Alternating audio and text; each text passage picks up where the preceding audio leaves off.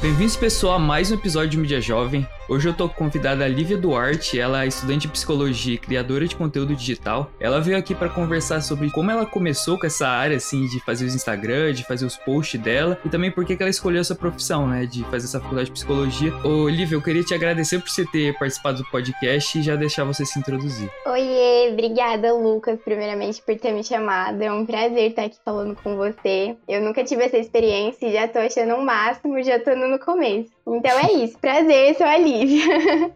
E pelo que eu percebi, assim, você tem uma personalidade, assim, muito extrovertida, de certa forma, então eu queria que você, tipo, começasse explicando o porquê que você criou esse seu Instagram, sabe? Como é que começou essa ideia, sabe? Você acha que ver um pouquinho da sua personalidade? Então, vamos lá. Desde pequena eu sempre gostei de falar, né? Então, quem me conhece sabe que eu não paro de falar um minuto. E junto com isso, né, que o primeiro Instagram que eu criei foi o Estúdio. Então, junto com isso, eu era sempre muito estudiosa, muito organizada com as minhas coisas em relação a estudo. E sempre meus amigos, Lívia, me manda foto do seu resumo, Lívia, me ajuda nessa matéria aqui. E inspirada nisso, eu e a Ju, né, que é a outra dona do estúdio, minha super amiga, a gente resolveu criar o estúdio para ajudar não só os nossos amigos, mas todos os vestibulandos e estudantes. E a gente criou o estúdio no segundo colegial. E aí a gente foi postando foto de resumo, foi postando dicas de estudo, dicas de concentração. E de repente, assim, em um mês a gente foi batendo 5.000, 6.000, e a hora que a gente viu, tava nos 10.000 seguidores, e a gente nem sabe como tudo isso aconteceu. Tomou uma proporção muito maior que nós duas, começou parceria, começou muita coisa envolvida, e a gente começou, assim, dar vida no estúdio, era muito legal. E ele tá até aí, né, então a gente conversa com estudantes do Brasil todo, aconselha, dá dica, calma, porque essa pressão de vestibular é muito, muito complicada para todo mundo, é um problema que os adolescentes aqui no Brasil passam o tempo todo, né, que é muita dúvida, muita incerteza, e foi muito legal, foi assim que surgiu e foi tomando proporções muito, muito grandes. Eu percebi pelo que você falou aí, tipo, você acha que essa parte de você ter meio que forçada, sabe? Você teve que fazer os posts, assim. Você acha que isso te ajudou, de certa forma, as suas notas na escola? Também? Ajudou muito, porque eu tinha um compromisso com a escola e um compromisso com todos os seguidores e estudantes que a gente tinha, né? Então, além de ter esse compromisso de sempre estar postando resumo, sempre estar ajudando, me motivava mais a estudar, porque o meu propósito era motivar as outras pessoas a estudar. Então, consequentemente, eu estava mais motivada também. Então, ajudou com certeza muito, muito mesmo. Quando é que foi que você criou esse seu Instagram de Studying Things? Eu acho que foi 20 de maio de 2019. Já faz 2 anos já que a gente tem ele. Ah, já faz tempo. E, tipo, desde esse período, assim, que você fez, o que você acha que foi a coisa, assim, mais impactante que aconteceu, sabe? Tem algum momento especial? Assim, tem vários, né? Que a gente, como foi tomando uma proporção muito grande, a gente foi conhecendo muita gente. E, de repente, pessoas, assim, que eu nem conhecia, vinha falar, Li, eu passei em tal faculdade. Li, eu melhorei minha nota de redação. E na escola vinham falar com a gente, tipo, vocês que são do estúdio.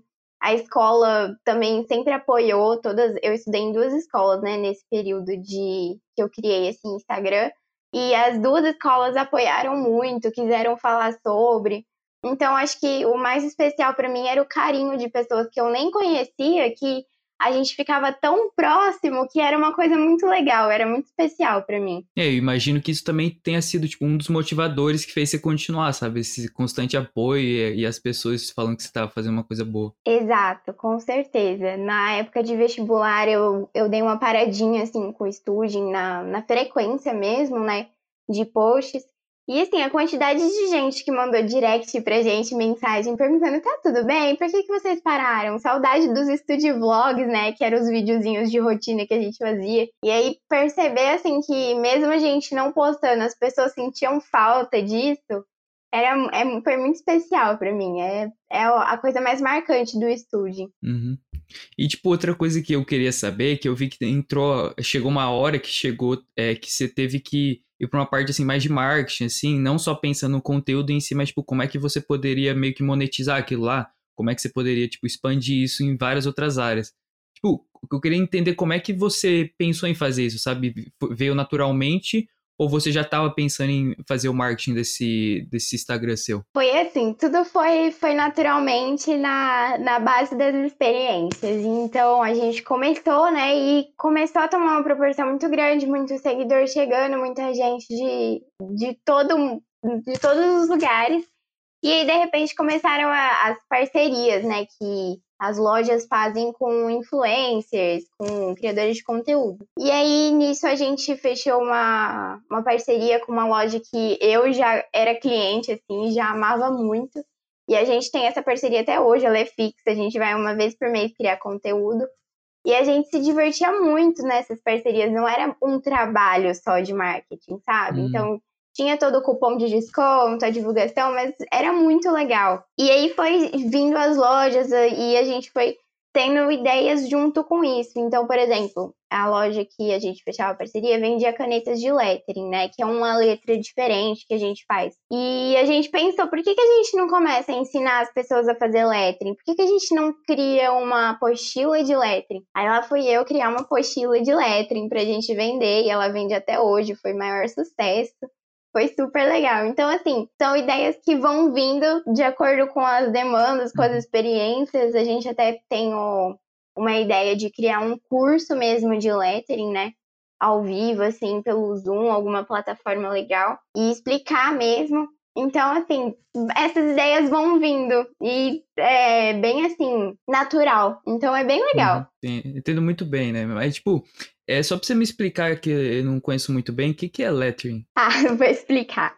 O lettering é um tipo de arte, né? Um tipo de letra que a gente faz com uma caneta específica que chama Brush Lettering. Ela é uma caneta estilo pincel e ele tem todo um alfabeto diferente. Então, o A não é o mesmo A que uma letra cursiva e tem todo o desenho. Então, tem várias técnicas de lettering. Ele ficou famoso, acho que no Brasil já faz uns 4 anos, mas nos 2 anos, que foi a época que eu criei o Estúdio, ele tava assim, super em alta. E aí a gente pode fazer lettering com canetas coloridas, com caneta preta. E as pessoas fazem isso, começaram a fazer para título de resumo, né? Então, resumo de química. E aí no título lettering. E hoje já tem gente que faz lettering em parede de empresa, sabe aquelas paredes bem decoradas? Faz em vitrine de loja. Eu cheguei a fazer em vitrine de loja, assim, escrito o nome da loja, em lettering. Tem gente que faz em caneca. Virou, assim, uma arte pra tudo, não só pra resumo. Então, é bem legal. E como é que você aprendeu a fazer isso? Foi também, aleatoriamente. Foi testando, vendo vídeo no YouTube e fazia do alfabeto, assim, umas 30 vezes. Ia repetindo. Até ficar bom, e eu e a Ju, né, que também é outra dona, a gente foi aprendendo juntas. E aí fluiu a coisa, tudo foi bem assim, natural mesmo, igual eu te falei. Até aprender lettering foi uma coisa natural, de ver vídeo no YouTube, copiar, e de repente deu certo. Pelo que eu percebi, tipo, sua ideia, assim, virou mais que uma brincadeira, assim, sabe? Você tava se divertindo, você tava fazendo o que você tava gostando, e naturalmente veio as propostas de se... de certa forma, um trabalho seu que você virou, você conseguiu monetizar, conseguiu levar isso pra frente. Sim, com certeza, foi exatamente isso. Nunca foi um trabalho, uma coisa forçada, uma coisa friamente calculada, nunca foi assim. Eu ia fazendo os meus gostos, o que dava certo eu ia seguindo, ia fazendo o que eu achava legal, o que eu me divertia. E eu acho que a minha ideia central, assim, de vida é isso, sabe? Tá fazendo o que me faz bem, tá fazendo o que me diverte, o que eu me sinto bem, né, fazendo, e transformar isso em trabalho, por que não? Então, assim, foi bem natural, foi bem fluindo mesmo, as lojas foram chamando, a gente foi tudo dando certo, a gente se empenhava, era organizada, então, assim, foi bem legal mesmo. É legal escutar aí. Você tem, tipo, algum conselho para quem tem interesse também, por exemplo, criar uma página no Instagram, por exemplo, começar uma carreira, assim, em marketing, mesmo que seja uma coisa pequena, mas O que você falaria para essa pessoa? Olha, se é uma coisa que você gosta, que você acha que vai te fazer bem, que você acha que vai ser uma coisa assim que vai te distrair das coisas ruins, faz, por que não? Você não sabe, tem muita gente que fala, ai, porque eu tenho um Instagram, né, que é igual o Estúdio, e tem 20 seguidores, tá, mas o Estúdio também já teve 20 seguidores, todo mundo tem que começar de algum ponto. Então, se tá te fazendo bem, se é uma coisa legal que você gosta, por que não fazer? E deixa fluir, sabe? Também não se cobra muito em questão de, ai, porque eu não tenho curtido. Uma hora as coisas vão se ajeitando, você vai crescendo e você não vai se arrepender, com certeza. É uma coisa muito, muito legal. É, tipo, meio que, às vezes, fica meio que uma necessidade da pessoa, sabe? De meio que compartilhar quais são os interesses dela, sabe? Até relaciona um pouquinho com a criatividade da pessoa. Ela tem que externalizar isso pro mundo, de certa forma. E eu acho que você encontrou uma forma de fazer isso. Sim, exatamente. Eu acho que cada um tem umas ideias tão maravilhosas e, às vezes, a gente fica com medo, né? De falar o que a gente tá pensando, de criar coisas novas, porque a gente tem muito medo do julgamento, né? A nossa geração tem esse problema, de sempre estar pensando o que o outro vai pensar, será que vão falar de mim? E eu acho que se a gente for viver a nossa vida pensando no outro, a gente nunca vai viver, porque o outro nunca vai viver a nossa vida por nós. Então, se cada um fosse falar todas as ideias maravilhosas que a gente tem na cabeça, o mundo ia ser incrível, sabe? Acho que a gente vai um complementando o outro, porque todo mundo pensa, ah, porque blogueira é tudo igual, Instagram é tudo igual. Não, cada um tem a sua aptidão, cada um tem seu jeitinho de falar, cada um tem as suas habilidades. Então, eu acho que se a pessoa tem vontade de fazer isso, vai assim, sem pensar duas vezes, porque vai te fazer bem, você vai gostar. E eu acho que a gente não tem que ficar pensando nesse negócio do julgamento, sabe? Uhum. É, e eu imagino que, tipo, você, já que você às vezes tem várias ideias, assim, relacionadas a como é que você pode agregar mais valor pro seu blog, você tem, tipo, algum método, assim, pra você selecionar qual você acha que é as ideias que você vai conseguir levar pra frente? Como é que você meio que define o que realmente você vai colocar na prática? Sim, acho que isso eu nunca falei pra ninguém. Eu tenho um caderno que ele é todo bagunçado, que eu escrevo todas as ideias que eu tive. Então, eu sou uma pessoa que eu tenho que ir me barrando e me controlando, porque eu quero abraçar o mundo com um bracinho pequeno. Então, assim, se eu for fazer todas as ideias que eu tenho, eu não vou dar conta. Eu vou fazer tudo de mau jeito, entendeu? Então, nesse caderninho, eu anoto tudo que eu tenho de ideia. Às vezes, dá 3h da manhã, eu tô com energia de construir um prédio, sem brincadeira. E aí eu vai um monte de ideia, e aí eu sinto a necessidade de pelo menos escrever ela. Nesse caderno tem um monte de ideia, um monte de frase, um monte de desenho, assim, ele é bem bagunçado mesmo. E aí eu, depois que eu já escrevi, eu dou uma refletida, penso o que eu posso encaixar onde, se essa coisa vai agregar bastante nessa época da minha vida, ou se eu penso em fazer isso mais pra frente. E aí eu vou selecionando de acordo com a fase que eu tô vivendo. Então eu acho que eu vou selecionando, por exemplo, eu tive uma ideia que com 16 anos cabia super legal, assim, de fazer. Mas agora com 18, nem tanto. Então eu acho que eu vou selecionando, cada fase da minha vida eu vou realizando um sonho, uma ideia. É, e imagina assim, com tantas ideias assim, que você acaba tendo, uma ou outra não vai dar certo, né? Vai chegar uma hora que você provavelmente vai meio que se decepcionar, de certa forma. Você tem alguma estratégia, assim, alguma coisa que você fez, assim, que você passou, que te ensinou sobre como é que você pode continuar fazendo seus projetos, mesmo se meio que não dá, acontecer o que você quer? Com certeza. Eu, antes de colocar uma ideia em prática, eu analiso super bem. Eu penso se eu vou dar conta de fazer isso, se eu vou ter tempo para fazer isso, qual tempo meu que eu vou separar para eu estar realizando essas ideias. Eu pergunto muito para minha mãe, que ela é, assim, a minha melhor amiga. A gente conversa sobre tudo e aí ela me aconselha a falar ali, acho que você não vai dar conta disso nesse momento. Então, eu vou assim, aos poucos. E quando é relacionado ao Instagram, as minhas ideias eu sempre vou colocando para os seguidores antes. Então, quando eu tive a ideia da apostila de lettering, eu perguntei muito antes. Então, em forma de enquete, em forma de mensagem, eu perguntava, vocês se interessam por lettering? Vocês comprariam uma apostila feita por nós, vocês iam gostar dessa ideia? Então, tudo eu planejo muito bem para que depois eu não tenha que dar a volta, que fazer algo mal feito. Então, eu sempre planejo muito, converso muito. E pelo que você comentou, assim, você acaba tendo meio que uma influência em termos dos seus seguidores. E, tipo, se você pudesse me falar como é que você acha que você divide essa responsabilidade, sabe, de você poder influenciar uma pessoa, por exemplo, comprar alguma coisa, tomar alguma atitude, por exemplo, por causa que sua base, assim, de fãs, assim, de pessoas que gostam do seu conteúdo é muito grande, então às vezes você tem que tomar um pouquinho de cuidado, o que que você vai falar. Com certeza, eu me policio muito sobre tudo que eu vou conversar, então eu sempre procuro nos stories ou no Insta tratar sobre assuntos leves, não gosto de entrar em polêmicas, em assuntos de religião, política, futebol, eu acho que isso é uma coisa que não vai agregar, porque muita gente gosta de discutir, mas sem conversar sobre, né, sem trocar uma ideia legal.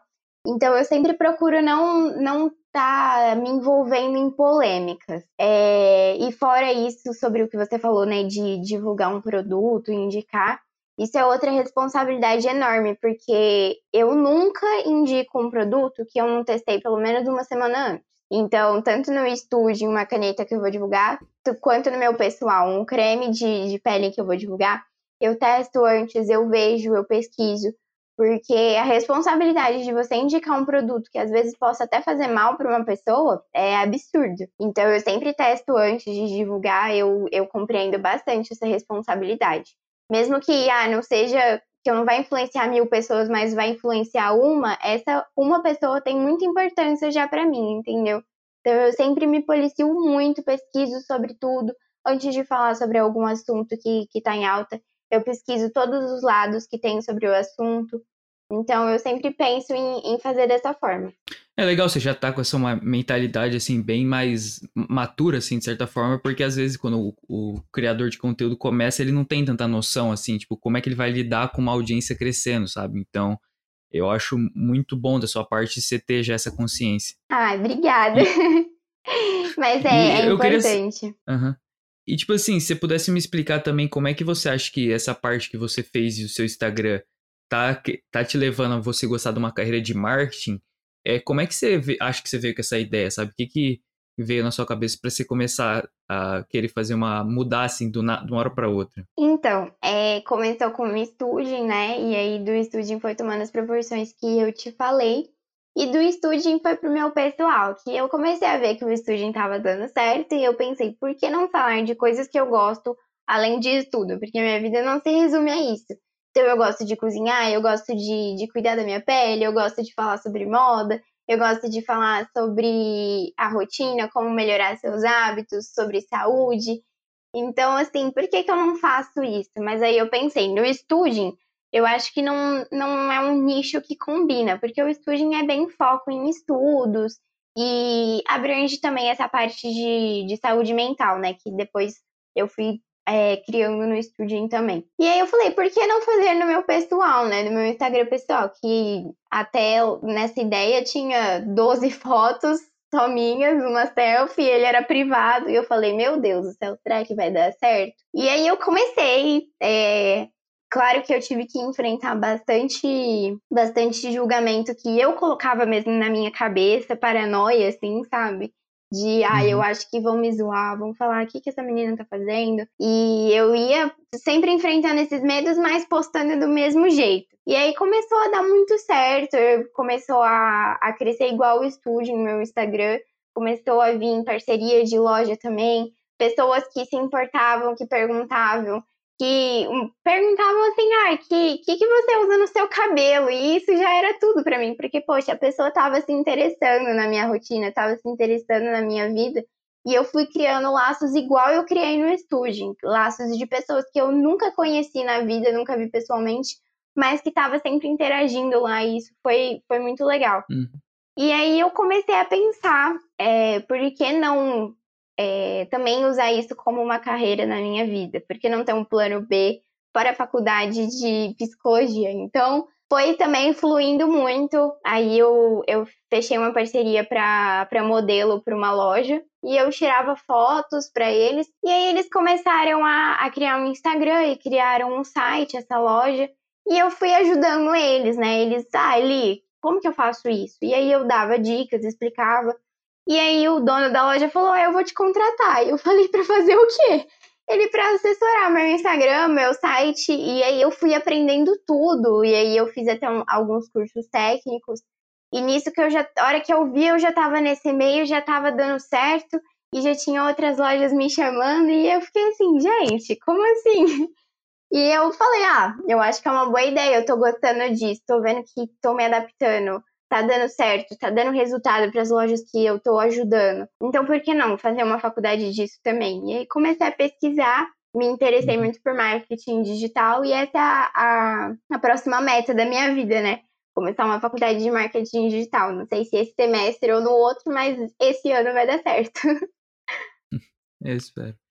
E, Olivia, voltando nessa parte que você falou que você no começo, assim, não tinha muito essa intenção de fazer marketing, mas acabou surgindo a oportunidade, se puder, tipo, me explicar como é que você acha que você se sentiu, sabe, quando você recebeu essa proposta, sabe, porque pode ser que você não estava esperando uma coisa de tanta responsabilidade, sabe, uma coisa que não estava só no Instagram, estava relacionada a uma loja em si. Eu imagino que isso talvez tenha te causado um pouquinho de ansiedade, assim, de incerteza na hora de escolher. Sim, com certeza. Eu já era muito, assim, amiga do dono por trabalhar, porque eu ia uma vez por semana lá pra tirar foto pra ele. Então, eu fui fazendo amizade, porque é igual eu te falei, eu converso com todo mundo. E ele foi vendo as minhas dicas, foi gostando e me chamou. E isso foi um choque pra mim, porque eu não esperava. Eu achei que ele tava pedindo dicas como um amigo, né? Como um parceiro de trabalho em relação a modelo. E eu fui bem, assim, específica pra ele. Falei, Thiago, né? Eu nunca fiz isso, eu nunca assessorei uma loja. Eu vou aprendendo. E ele falou, não, eu confio em você, eu tô te chamando porque eu confio em você, eu tô te chamando porque eu quero o seu trabalho, porque as dicas que você me deu já ajudou muito no Instagram da loja, agora imagina se você for trabalhar nele. Então, e eu falei, então tá bom, então vamos tentar. E aí a gente fez uma semana de experiência, né, ele me passou tudo do Instagram, eu comecei a postar todos os dias pra ele, postava stories, fazia interação, pesquisei muito sobre, aí fui fazer um curso. E nessa semana já deu muito, muito certo, deu resultados incríveis. E ele falou, não, você vai ficar fixa pra mim, e é isso. E foi dando tudo certo, ele criou um site, já me colocou no site junto, não era só Instagram, era Instagram e site. E aí veio outras lojas, ele foi me indicando e foi tudo fluindo. Então no começo eu fiquei um pouco assustada, mas hoje eu tenho certeza que eu tenho capacidade sim, pelos resultados que deram, sabe? E eu acho que se eu fizer uma graduação relacionada a isso, vai agregar ainda mais. E o que seus pais pensaram quando você falou pra eles que você tava com essa ideia, assim? A minha mãe, porque quando isso começou, eu tava em época de vestibular, né? Então, é aquela minha mania de querer abraçar tudo o tempo inteiro. E a minha mãe ficou um pouco receosa, porque ela falou, mas e seus estudos, né? Como que vai ficar? E esse meu ano de 2020 de vai prestar vestibular, não vai, o que vai acontecer? Foi, assim, uma confusão inteira. Mas no final de 2020 eu conversei com a minha mãe, a gente... foi resolvendo, não, então o que você quer fazer? E hoje, assim, que eu já tô na faculdade, né, que ela vê que eu consigo manter meus estudos e manter esse outro trabalho, ela fica super orgulhosa, ela apoia muito, porque ela viu que eu dei conta, que deu tudo certo. Então, hoje ela apoia muito, ela pergunta, ela pede pra eu explicar pra ela como funciona, ela super se interessa. Então, a minha mãe, ela sempre me apoia nas coisas, ela só tem um pouquinho de medo, porque ela não é tão impulsiva igual eu. Mas ela sempre acaba me apoiando no final. Eu imagino, porque quando você começa um projeto desses, assim, demanda tanto tempo fora da escola, às vezes você fica se perguntando se realmente vale a pena, sabe? Se realmente você vai poder conseguir acompanhar com a escola. E se você puder, tipo assim, me explicar como é que você mantém, sabe, você consegue organizar seu tempo com relação à rotina, o que você tá fazendo com relação à escola, de tempo, assim, eu acho que é um negócio que as pessoas ficam curiosas, né? Porque é uma grande responsabilidade você fazer essas duas coisas ao mesmo tempo. Com certeza. Primeiro eu já queria falar que não é todo dia que é perfeito. Então a gente dando essas dicas, né?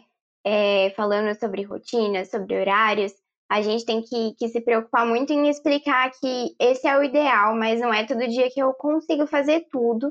e tá tudo bem, porque a gente vê esses podcasts, vê dicas no Instagram de que a gente tem um horário perfeito, a gente fica, poxa, sou só eu que não consigo me organizar, então. Então, esse ideal de todos os dias eu começo meu dia e termino meu dia com todas as tarefas checadas ali na minha agenda, isso é impossível, gente. Não existe, não, sabe? Não, a gente não tem que ficar se pressionando, se forçando a dar conta de tudo e, às vezes, acabando com o nosso emocional por causa disso. Então, a gente sempre tem que... Eu sempre mantenho na minha mente de que eu fiz o meu melhor para aquele dia. E talvez esse dia não foi tão bom, mas eu fiz o meu melhor, eu dei o meu melhor, eu fiz o que dava para fazer. Mas a gente também tem que se policiar para ter uma maturidade, né? Ter uma organização para a gente poder tentar fazer tudo o que é essencial. Então, de manhã eu tenho a aula da faculdade, eu assisto às aulas. E à tarde eu gosto muito de manter aquele matéria dada, matéria estudada, bem famoso, porque comigo sempre deu certo. Então eu tenho aula, por exemplo, de inteligência emocional e antropologia. E aí eu vou estudar à tarde inteligência emocional e antropologia. Isso me ajuda a me manter em dia na matéria e não ficar acumulada. Então, a professora já deu uma parte da matéria, eu já vou estudar e eu já vou estar livre. Para a próxima aula, eu já vou estar junto com a professora. Então, isso me ajuda muito. E aí, eu vou fazendo intervalos, porque como o meu trabalho, ele não tem um horário fixo, porque, por exemplo, eu tenho que postar uma foto no Instagram de uma loja às 6 horas da tarde e de outra eu tenho que postar meio-dia. Então eu tenho alarmes no celular, minha mãe fica até me zoando, porque o tempo inteiro eu toco um alarme no meu celular de uma loja diferente. Então eu vou lá, dou uma pausa, posto e volto ao que eu tô fazendo. Então é um trabalho que ele não tem, começa das 2 às 6. Ele começa às 9 horas da manhã e termina às 10 horas da noite, mas ele tem pausas, entendeu? Então é uma coisa que eu consigo me adaptar e deu certo desse jeito pra mim. Então, por enquanto, eu tô conseguindo levar direitinho. Só tenho que ter maturidade de saber sempre me organizar e de saber todas as minhas prioridades, ter responsabilidade. E eu imagino que, a faculdade também se deve demandar muito tempo seu e também questão que você tinha, a gente tinha falado no começo, que você gosta de fazer seus estudos extras, né? Além do que a matéria da escola pede. Se pudesse também comentar, como é que você divide também seus hobbies, sabe? As coisas que você faz além só de faculdade e de trabalho em si. Com certeza.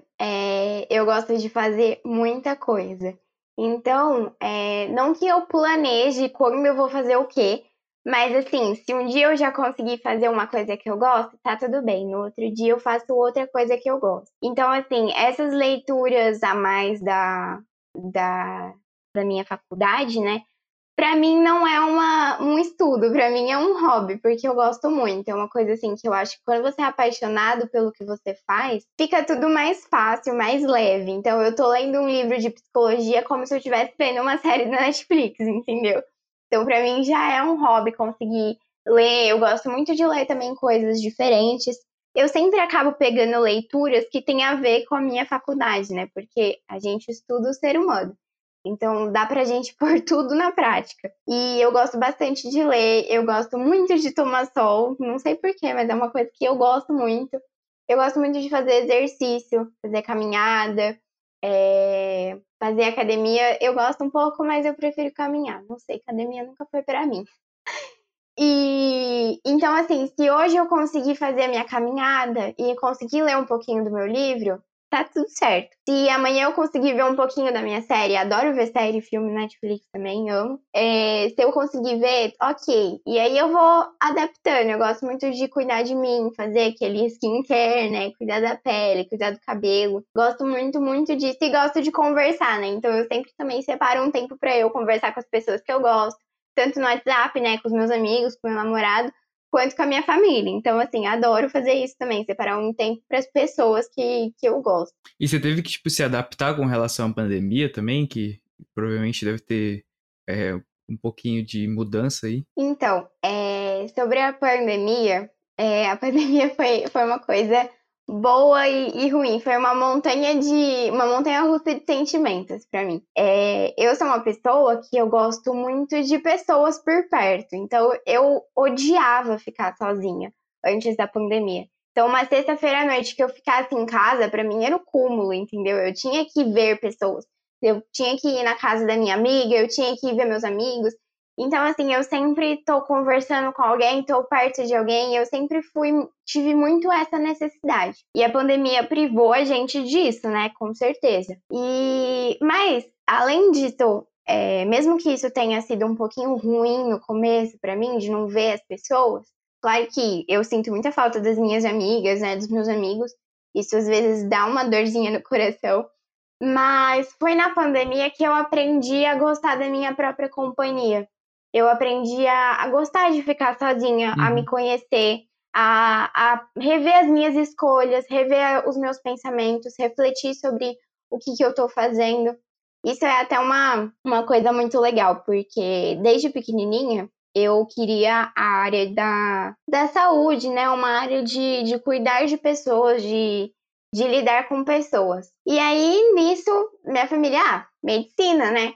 E fiquei nessa ideia da medicina. E até a pandemia eu estava nessa da medicina, entendeu? Só que eu estava muito no piloto automático, porque eu estava cercada de pessoas que queriam fazer medicina, eu queria lidar com pessoas, então a lógica era fazer medicina. E eu estava nesse piloto automático. E na pandemia foi que eu comecei a rever todos os meus conceitos, literalmente. E pensar, será que é medicina que eu quero mesmo? Será que eu não estou só seguindo o fluxo? E comecei a pesquisar sobre outros cursos e comecei a conversar com pessoas que faziam outros cursos. E foi na pandemia que eu me encontrei na psicologia. Conversei com uma amiga minha que faz psicologia, ela tá no 3º ano já. E eu me apaixonei, me encontrei, assim. Hoje eu já não consigo pensar por que um dia eu pensei em medicina. Pra mim não faz sentido na minha cabeça. E foi assim que eu escolhi. Então a pandemia mudou muito minha rotina, mudou muito minha maneira de pensar. Foi pesado, assim, pra mim não ter pessoas do meu lado o tempo inteiro, mas me ajudou muito a decidir um pouco mais sobre a minha vida, que tava muito bagunçada, tava no automático, e isso é super perigoso. Você falou um negócio que eu gostei muito, assim, principalmente de você, tu falou que você desenvolveu o seu lado mais introvertido, né, na pandemia, e isso acaba sendo uma coisa que, pra quem já é mais introvertido, sabe, não se dá bem com muitas pessoas, prefere ficar em casa às vezes, foi uma coisa natural, foi uma coisa que meio que se colocou mais na zona de conforto. Mas pra quem, tipo, era mais extrovertido, que gosta mais de sair, teve que se forçar a se colocar nessa posição. Então, eu acho que essa experiência deve ter, tipo, te ajudado bastante a conhecer os seus lados diferentes, a, tipo, entender melhor como é que você ficaria numa situação mais de isolação. Sim, com certeza. A gente estuda, inclusive, em psicologia, que todos nós temos que ter esse lado para a gente ter um equilíbrio emocional. Então, a gente tem que ter o autoconhecimento, né? E o conhecimento do outro, que é a empatia, né? Saber lidar com as outras pessoas, saber entender os problemas das outras pessoas.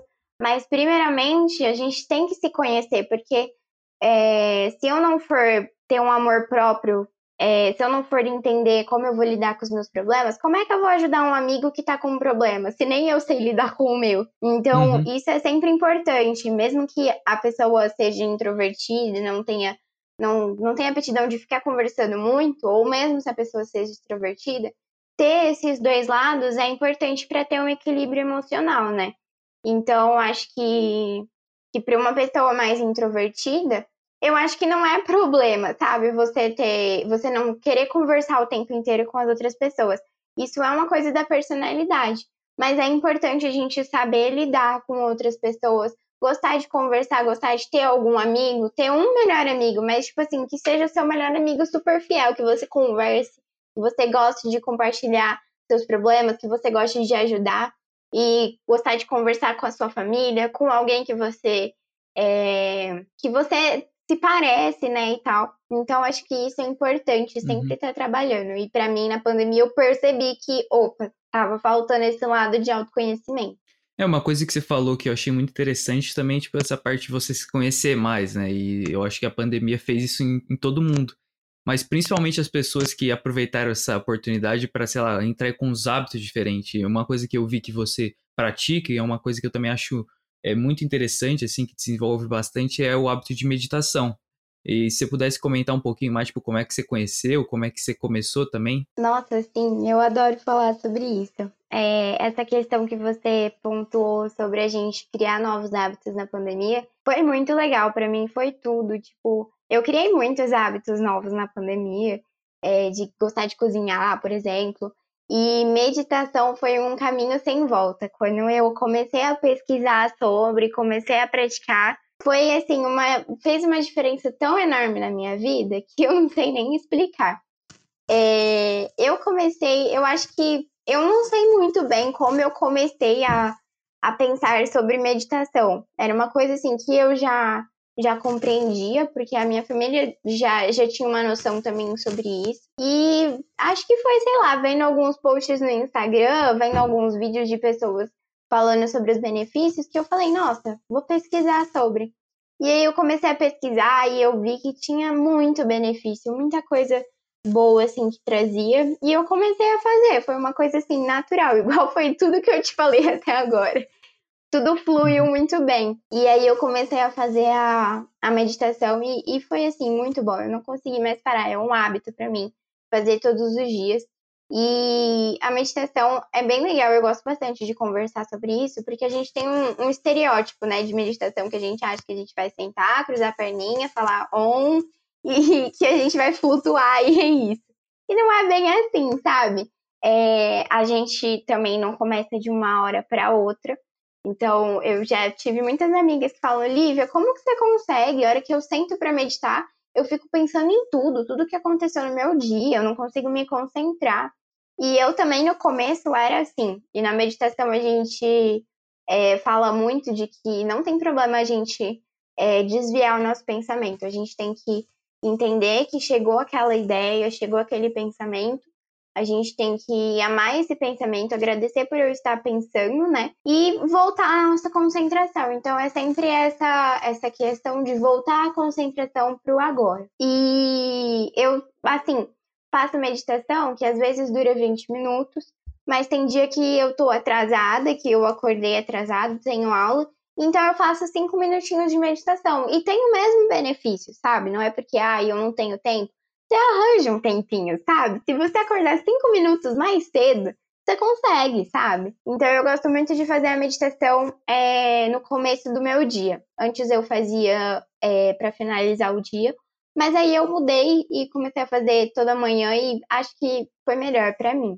E os benefícios da meditação, eles são principalmente você se manter presente. Então, assim, tem muita gente que tem muita ansiedade, né? Muita preocupação, e a meditação, ela tira isso, porque ela faz você focar no agora. Então, eu tô me preocupando com uma coisa que às vezes eu nem tenho certeza se vai acontecer, ou eu tô me preocupando com uma coisa que já foi, já passou, já tá no passado, que eu só tô me arrependendo, e não vai ter como eu voltar. Então, a gente ficar se ocupando com essas coisas é estressante para nossa mente. A gente não consegue focar no presente. Por isso, a meditação, ela foca na sua respiração. Ela faz você estar aqui e agora. Para você parar de se preocupar com o passado, com o que já foi, com o futuro que é incerto. Olivia, agora nessa parte do podcast eu queria saber mais sobre essa parte de psicologia. Então, tipo, como é que você aprendeu sobre essa área? Assim, o que você está fazendo? E para a gente começar... me conta um pouquinho sobre qual que foram as partes que você mais curtiu, assim, do curso. Eu sei que você tá no começo, mas teve alguma matéria que você realmente se apaixonou, sabe, que você achou interessante? Com certeza. É difícil falar pelo que eu não me apaixonei em psicologia. Mas tem muita matéria que eu sei que eu vou ter, né, da grade da faculdade, mas que eu ainda não tô tendo esse semestre.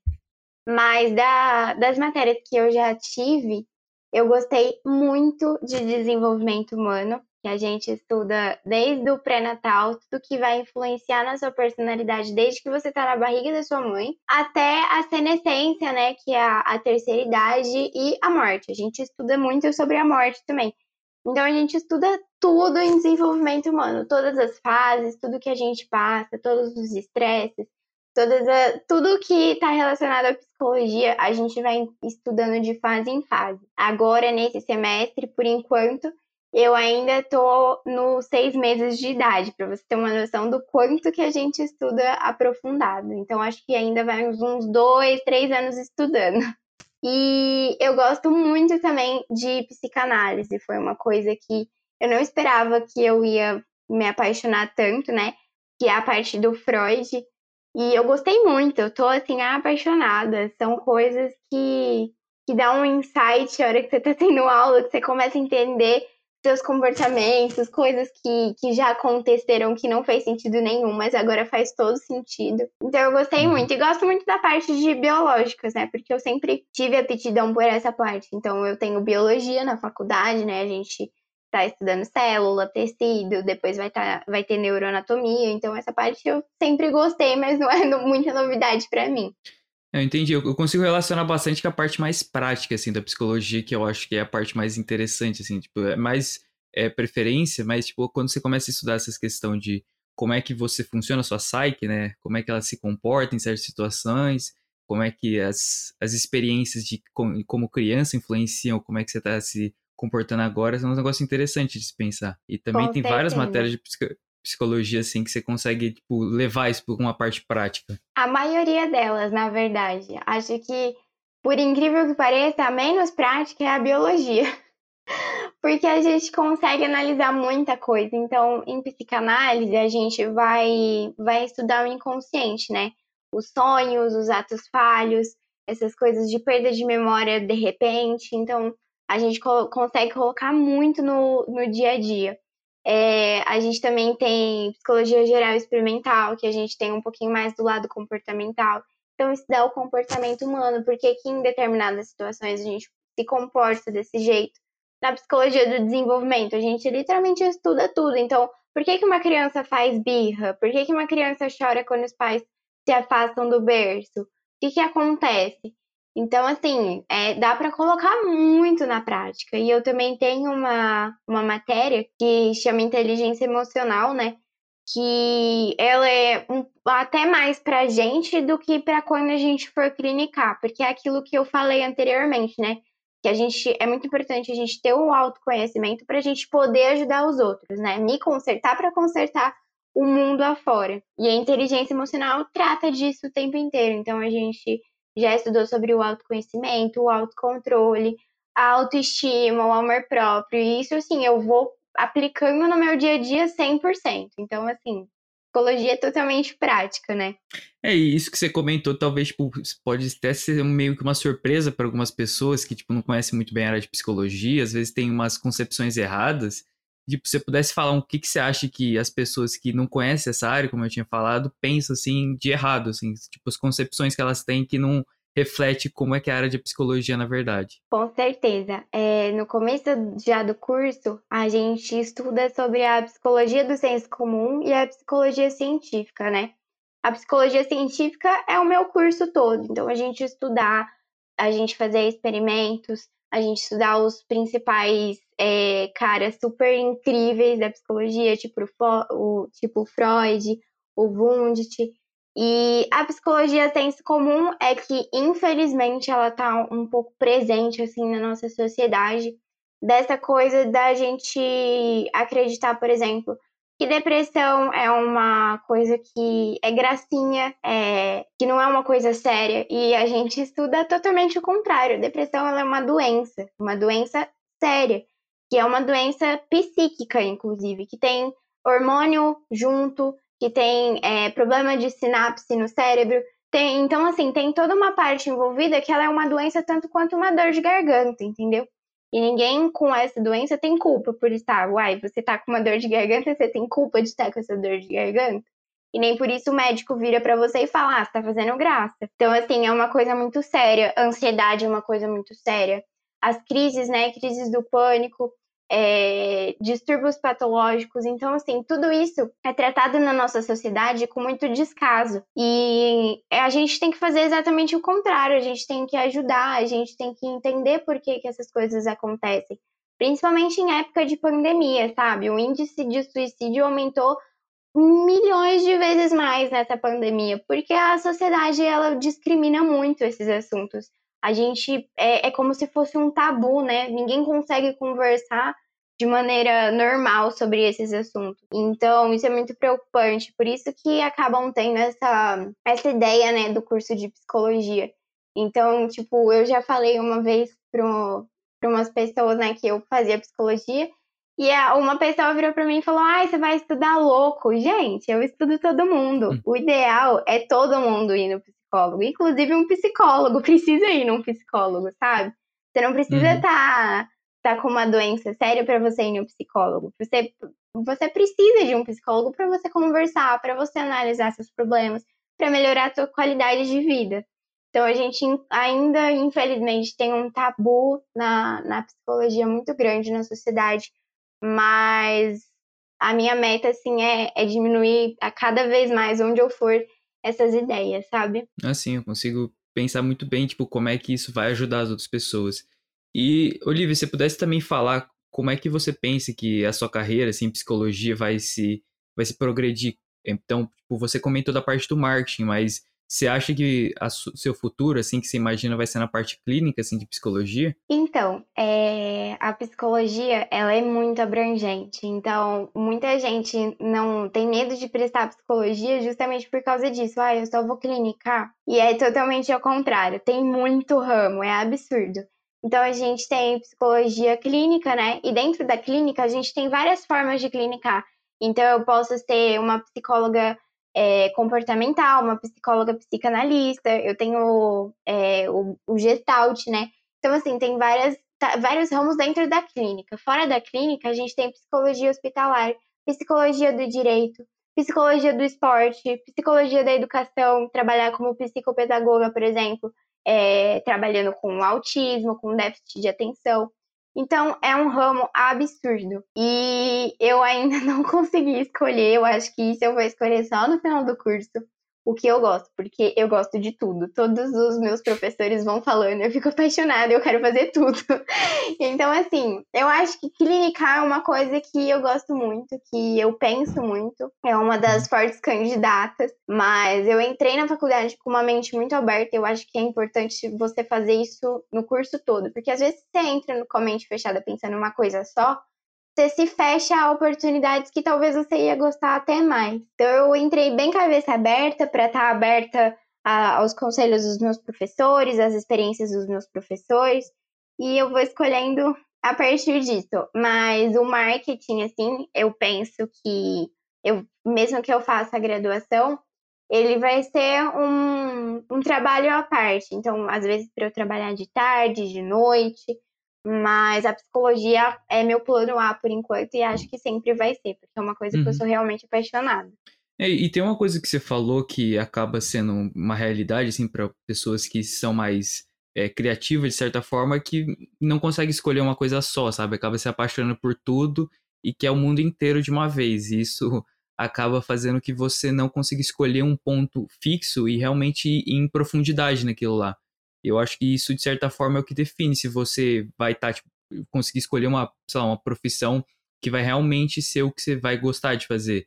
Então, tipo, se você pudesse também falar como é que você tá, tipo, usando esse tempo que você tem na faculdade para fazer leituras estendidas, fazer coisas, assim, mais em profundidade do que a matéria que você tá tendo. Com certeza. Isso é uma dúvida que todo mundo de vários cursos tem, né? De não conseguir escolher um. Eu indico fazer isso, assim, em qualquer curso que você tiver. Nos 2 primeiros anos, enquanto você estiver conhecendo, estiver em dúvida, faça leituras complementares sobre as matérias, pesquise sobre os campos de atuação. Então, por exemplo, eu gosto muito de psicologia hospitalar. Mas você gosta porque você gosta de ver Grey's Anatomy, ou você gosta porque você realmente vai gostar de estar num ambiente hospitalar, que é uma coisa difícil, que é uma coisa que tem que ter um preparo psicológico, que você vai estar, por exemplo, fazendo cuidados paliativos, né? Então, é uma coisa pesada, você tem que pensar, ok, isso é o que eu quero mesmo, ou eu só gosto porque eu gosto da ideia. Então, conversar com pessoas que já praticam, que já atuam, conversar com seus professores, pedir conselhos. Professores, assim, os da minha faculdade, pelo menos, são os meus melhores amigos, sabe? Eu me sinto muito aberta para perguntar qualquer coisa para eles. E fazer leitura complementar é tudo. Então, fazer cursos a mais, né? Vira e mexe tá tendo curso no Zoom, que você nem precisa sair de casa, é uma coisa tão fácil. Então, faz um curso de psicologia jurídica para você ver se você gosta, entendeu? Para você ir analisando e aí no final decidir. Então, acho que dá para fazer com calma. E é isso, meu conselho. Mas você, pessoalmente, você teve alguma experiência, assim, no sentido de você fazer algum curso, assim, algum livro que você gostou de ler? Sim, eu fiz... Eu sempre pesquiso alguns estudos, né, alguns cursos. Eu fiz um de psicologia hospitalar, que eu gostei bastante, da atuação da psicologia no SUS, e por isso que eu já tenho essa inclinação para hospitalar, que eu gosto bastante. E eu fiz também um de psicanálise, que já me fez gostar ainda mais. E, assim, para quem gosta de psicologia, mas tá em dúvida, não sabe se é isso que quer mesmo, ou não quer fazer o curso, mas quer saber mais, ou que já tá fazendo o curso e já quer uma introdução, eu comprei um livro que ele é bem, assim, em conta, acho que eu paguei 30 e poucos reais, assim, bem, bem baratinho, e ele chama O Livro da Psicologia. Ele, inclusive, tem várias coleções, né? Tem sobre economia, tem sobre política, sobre filosofia, sociologia, artes. Eu quero comprar todos, inclusive. Mas eu comprei esse do Livro da Psicologia, que ele fala sobre os principais teóricos, os principais experimentos, as principais pesquisas na psicologia. E ele é super didático, tem várias imagens, esqueminha.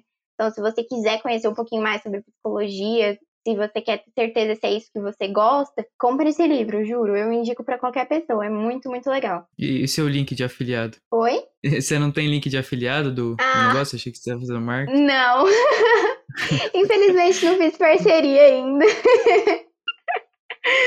Não, acho que a Amazon podia me contratar, inclusive.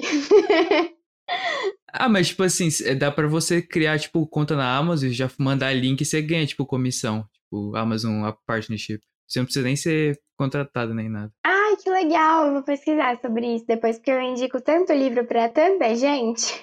Você não sabia que tem como fazer isso? Juro que não. Tem um programa de afiliado da Amazon. Eu participo dele. Quando eu recomendo o livro pros meus amigos, eu mando o link de afiliado. Nem falo nada, né? Mas eu ganho uma comissãozinha. Enfim, depois a gente conversa mais. Vou ficar rica com tanto de livro que eu indico o tempo todo. E Olivia, tipo, se tivesse alguma mensagem que você pudesse passar para, tipo, as pessoas que estão em dúvida, tipo, da carreira que elas querem seguir, eu acho que você falou bastante, assim, tipo, de procurar, de ir atrás de mais conhecimento, tipo, mais, tipo, estendido, mas, tipo, qual que seria que você falasse, assim, pra pessoa que tá, sei lá, no terceiro ano, ou, sei lá, no segundo, que tá numa situação parecida que você tava, que tá em dúvida com relação ao que ela vai fazer? Meu Deus, que responsa! Eu vou falar o que eu fiz, que deu certo bastante pra mim, então acho que se vocês quiserem seguir isso, dá certo, não tem erro. Primeiro, pensar as matérias que você tem aptidão, porque se você for fazer uma faculdade que tem muita matéria que você não gosta, não vai dar muito certo. Então, assim, pensar, eu sou de humanas, de exatas, de biológicas, ou, eu sou de humanas e de biológicas, tá? O que eu não faria de jeito nenhum? Alguma coisa de exatas. Então, você já descarta economia, administração. Se bem que economia é bem humanas também, né? Mas de você ir sempre pesquisando, né? Sobre as matérias que você gosta. Porque isso já dá uma ajuda bem grande. Depois, você analisar com o que você quer lidar no seu dia a dia para trabalhar. Então, assim, pensar fora da faculdade também. Eu gosto de lidar com computador.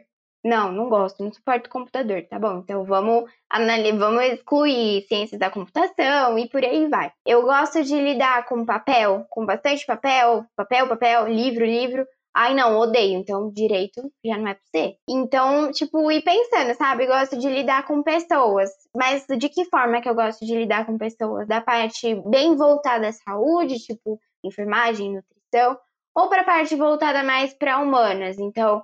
Psicologia, economia também é uma coisa assim que muita gente pensa que é super administração, e não, economia a gente até tem uma parte de estudo na psicologia, entendeu? Então pesquisar sobre, aí você tem alguns cursos em mente, então vai dentro de algumas faculdades e coloca grade curricular, ver as matérias que você vai ter, que matérias que você gosta mais. E aí, por fim, acho que o mais essencial é conversar com pessoas da área. Então, procura gente da família, família dos amigos no Instagram. Segue alguém no Instagram que faz isso para você ver a rotina.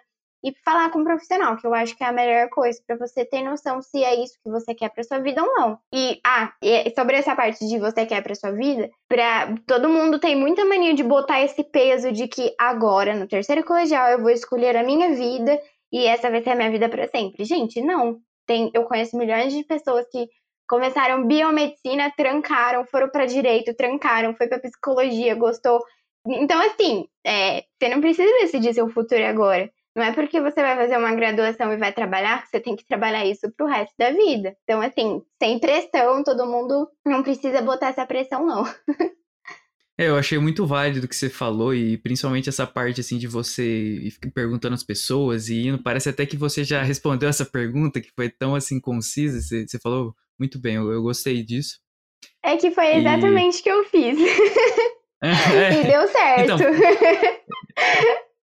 se tá dando certo, você não muda, né? E eu acho que também é válido colocar que, além só de você perguntar e de você pesquisar, é importante você colocar em prática, né? Então, por exemplo, você tá fazendo uma área ligada a essa parte de psicologia, tenta, tipo, ver como é que você pode colocar as habilidades, né, que você vai precisar no trabalho, na faculdade em si, no seu dia a dia. Ver se realmente você consegue lidar com a responsabilidade, se é um negócio que você gosta de fazer na prática.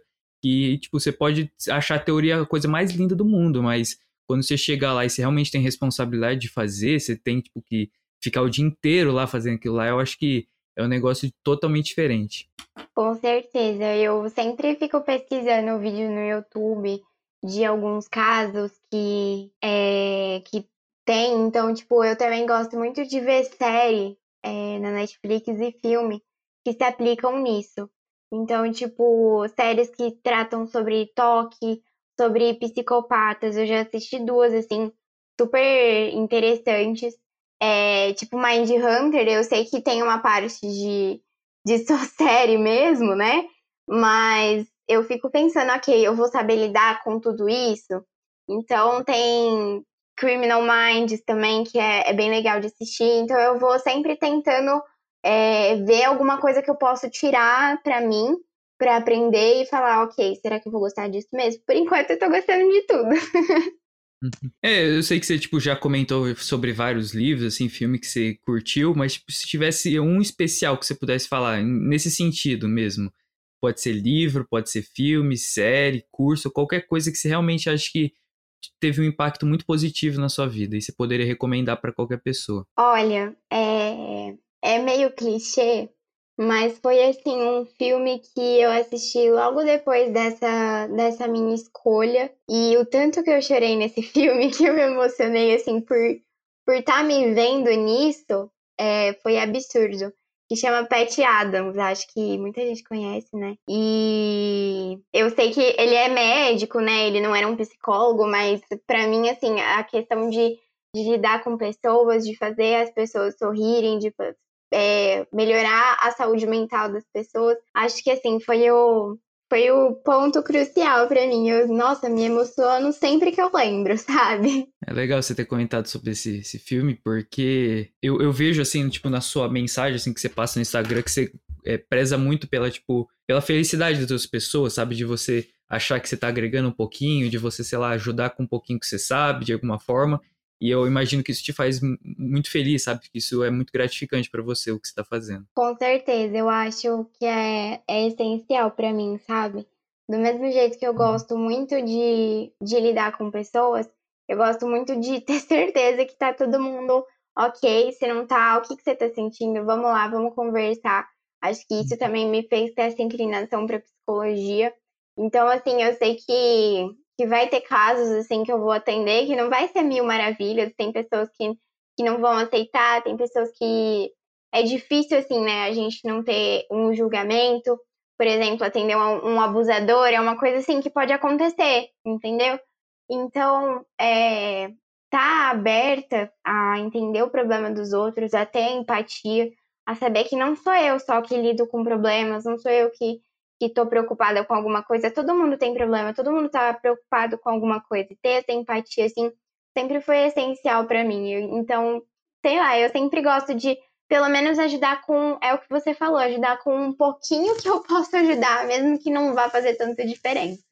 Não, mas eu acho que tá fazendo muita diferença e, com certeza, eu acho que se você continuar com esse seu trabalho, assim, de se desenvolver mais, você vai conseguir ajudar muito mais pessoas. Olivia, agora a pergunta é uma pergunta que eu sempre faço, assim, para quem vem aqui no meu podcast, eu acho que diz bastante sobre o que você quer pro seu futuro e o que você pensa do seu passado. O que você falaria pra Lívia de 5 anos atrás, que não tinha noção do que ela queria fazer, provavelmente, ainda estava pensando em fazer medicina, não tinha criado o Instagram, ela ainda estava inocente nesse sentido e ainda estava cheio de potencial do que ela poderia fazer. E o que você falaria para ela como conselho? Meu Deus, eu nunca parei para pensar nisso. Já gostei, já. Eu falaria para ela não se preocupar, porque vai dar tudo certo, para ela não ficar se importando com a pressão que ela vivia, com essa pressão de vestibular, com essa questão de incerteza, porque ela vai achar o lugar dela, e se não for esse lugar que eu tô agora, ela vai achar de novo, para ela continuar sendo otimista do jeito que ela era, para ela continuar fazendo o que ela gosta, seguindo o coração, sendo impulsiva, não tem problema ser impulsiva, deu tudo certo, para ela não ficar com essa neura de ansiedade, de será que vai dar, será que eu vou conseguir? Filha, você vai até mudar de curso, então esquece tudo isso, ouve você, não liga pra família, pra amigo, pra ninguém, pensa, foca no que você quer e continua desse jeito que você vai errar muito, vai acertar muito e vai se encontrar. Muito bom, Lívia. Eu acho que a sua participação do podcast foi muito bem-vinda. Todo mundo que chegou até aqui provavelmente aprendeu alguma coisa sobre você, sobre a sua carreira assim, de psicologia, sobre seus começos, né, na área de marketing. E agradecer também a quem chegou até aqui. Eu vou também divulgar meu podcast. Se quiser se inscrever aí no Spotify, no YouTube, é só procurar Mídia Jovem. Instagram também, @Mídia Jovem. E é isso. Olivia, você tem alguma mensagem para quem se quiser? Para amigo, namorado, família? Tanto faz. Eu queria muito agradecer você por ter me chamado para essa experiência. Eu amei. Foi muito, muito legal. Foi um prazer estar aqui conversando com você. Eu adorei de verdade, do fundo do coração. E obrigada por todo mundo que ouviu. É isso. Eu espero que eu tenho ajudado de alguma forma, tenha tirado alguma angústia que vocês tinham aí dentro de vocês. E se precisarem de alguma coisa, pode me chamar para conversar sempre. Estou sempre aberta. E Olivia, se quiser também falar suas mídias sociais, que para quem não escuta, só escuta o podcast. Meu Instagram pessoal é o Li do Arte, Li com 2 i's, ponto do Arte. E o estúdio que a gente falou bastante também é o estúdio em ponto fins. E é isso. A gente se vê no próximo episódio aí, todo mundo, e valeu!